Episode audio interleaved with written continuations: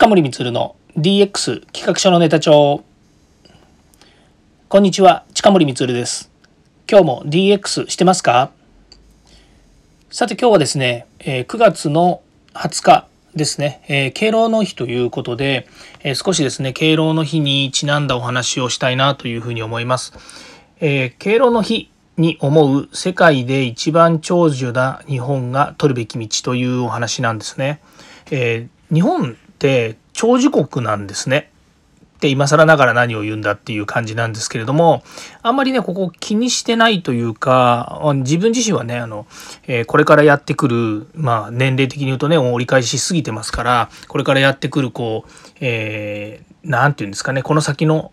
自分の未来というか、えー、っていうことについて、あんまり考えたことがないというか、まだね、子供たちも、えー、これから社会人になるとかね。それから、えー、自分も働けてるしまだあとどれぐらい働けますかっていうのをですね考えたりとかっていうのはあるんですけどもそのねなかなか自分の寿命みたいなものっていうのは考えたことがなかったんですが、まあ、さてじゃあ日本はどのぐらいかっていうとですね84.3歳なんですね。これ2019年の、えー、データなんですけれども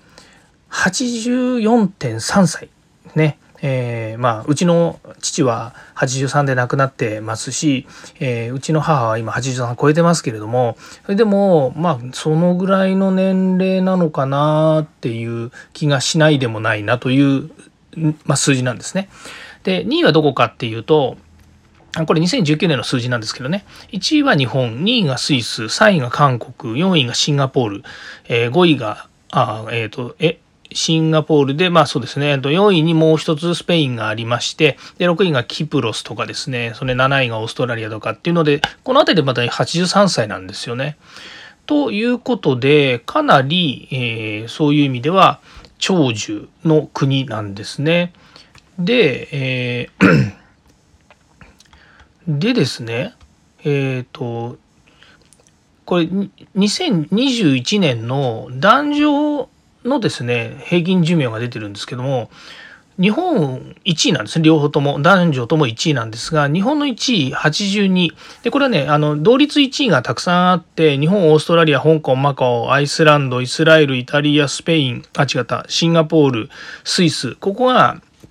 同率で1位なんですね。で、女性の平均が日本1位で88歳。で、えっ、ー、と、同率1位で香港が88歳。で、次いで、ごめんなさい、えマカオ、オーストラリア、フランス、えグアドループ、イタリア、韓国とかでこの続いていくんですけども、それでも80歳超えてるんですよね。日本が一番というふうに言ってるけど、世界と大して変わらない。まあ、世界と大して変わらないって言ってるのは、どの国もやっぱり80超えてるんですよね。あ、超えてる国が多いと言った方がいいんですよね。で、えー、この先じゃあどういう未来が待ってるのかなっていうふうに思うとですね、えーと、私のねこう放送回の中でも、えー、何度かこう話しているしそれからこの先ですね今度の水曜日それからその次の水曜日の本編の方でもお話しするんですけどもやっぱりこう車のね自動運転とかそれから、えー、社会それから、まあ何て言うんですかね、まあ、日本で言ったらその、えー、ソーシャルトランスフォーメーションというようにですねそのビジネストランスフォーメーションの、えーと、地域版みたいな形ですよね、ね。まあ、そういった形でですね、えー、社会がこう変わっていくっていう中で、えー、どんどんですね住みやすいというかですね、え高齢者に優しいとかね、まあ、そういった意味合いでのこう、え進進化が進んでいくっていうんですかね、まあ、いろんなサービスが付加されていくと。で自動運転の話で言うと、まあ、ご存知のようにね今タクシーとかって割とまあ、えーと、自動運転ではないんですけれども自分が車を持ってなかったりとかそれから、えー、まあ、誰かね家族が持っているって言った時に車に乗って連れてってもらえる好きなところに、えー、運んでもらえるっていうのが、まあ、これがソーシャルサービスとしてね社会のサービスとして組み込まれていくっていうのが、まあ、今後のあの向かう道になってくるのかなということで、ま自動運転が始まってね例えば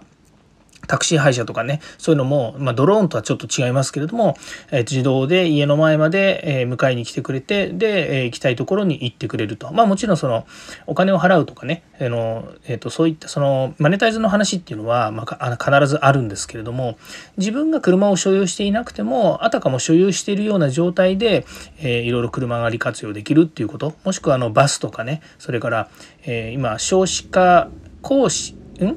えーと、高齢化社会の中でかつ少子化っていうことで言うと、えー、いろんなサービスの中で人の手が足りなくなってきてるわけですよねどんどん足りなくなっていくんですねこれから。でそうするとやっぱり日本は島国小さいというふうに言ってもですねあのまあいろんな国ありますけれどもちっちゃかないんですよね。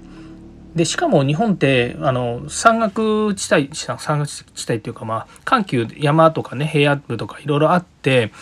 割ともう住んでるところっていうのがあのねあの車が行きにくいとかそれからあんまり人が住んでないっていう場所が多くこう存在するような、えーとまあ、国でもありますから、まあ、そういう意味ではそういったところにですね住んで、まあ、いわゆる事情があって住んでるわけでそこからま高齢になっていった時にそういったね、えー、ところにずっと住み続けてる人たちのケアをどうするのかっていうのは地域としてのですねいろんな問題が出てくるということもありますので、まあ、そういう意味ではこの先って言ってもね、まあ、自分自身が思うその先っていうかね、まあ、高齢の社会って言ったら高齢者って何歳ぐらいから言うんでしょうね。70歳からぐらいから言うというのであればですね。もうそんなに先の話じゃないんですよね。えー、10年15年経てば私だってねそのぐらいの年になっちゃうわけですから、まあ、そういった時に、まあ、どういう社会がやってきているのか、まあ、もっと言うと今自分事ですよね。自分がどういう社会にするのかっていうことに関して、まあ、例えば自動運転カーとか自動運転もしくはそういった、えーとね、自動配車とか、えーとまあね、そういった車をシェアするとかっていうことについてはもう、えー、の誰かが何とかしてくれたルールじゃなくて自分が、えその未来に対してどうねせまあ、責任を持つって言い方変ですけれどもあのどういうふうになっていったらいいのかっていうものの関連する一因になってきてるわけですよね。まあ、もちろんね、車に頼らないとか、もしくはね、今ね、東京都内に住んでいますので、まあ、ここにずっと住み続ける限りでは別に車がなくてもそれから、えー、例えば病院の問題ですとかそれから、えー、食事の問題ですとかそれからあとは社会インフラの問題ですとかねそんなに今困ってるわけではないということもありますけれどもこれもねこの先5年10年経ったらどうなるかわからないですよね。違う場所に住んでるかもしれませんし、ね、いろんな、まあ、あの状況が変わってってくるわけです。将来はわからないわけですよね。まあ、そういった時にですね、今みたいな、えー、高齢化、まあ、えっ、ー、と、自分が、自分がじゃないな、その平均寿命がどんどん伸びていって、まあ、今年、うんと、この何十年かの間に、痕跡中にって言ったかな、えっ、ー、と、平均寿平均とは言わないですね最最高齢年齢者が130歳になるとかっていうふうに言っていて、まあ、全世界のですね平均年齢っていうのはどんどん上がっていくだろうというふうに言われています。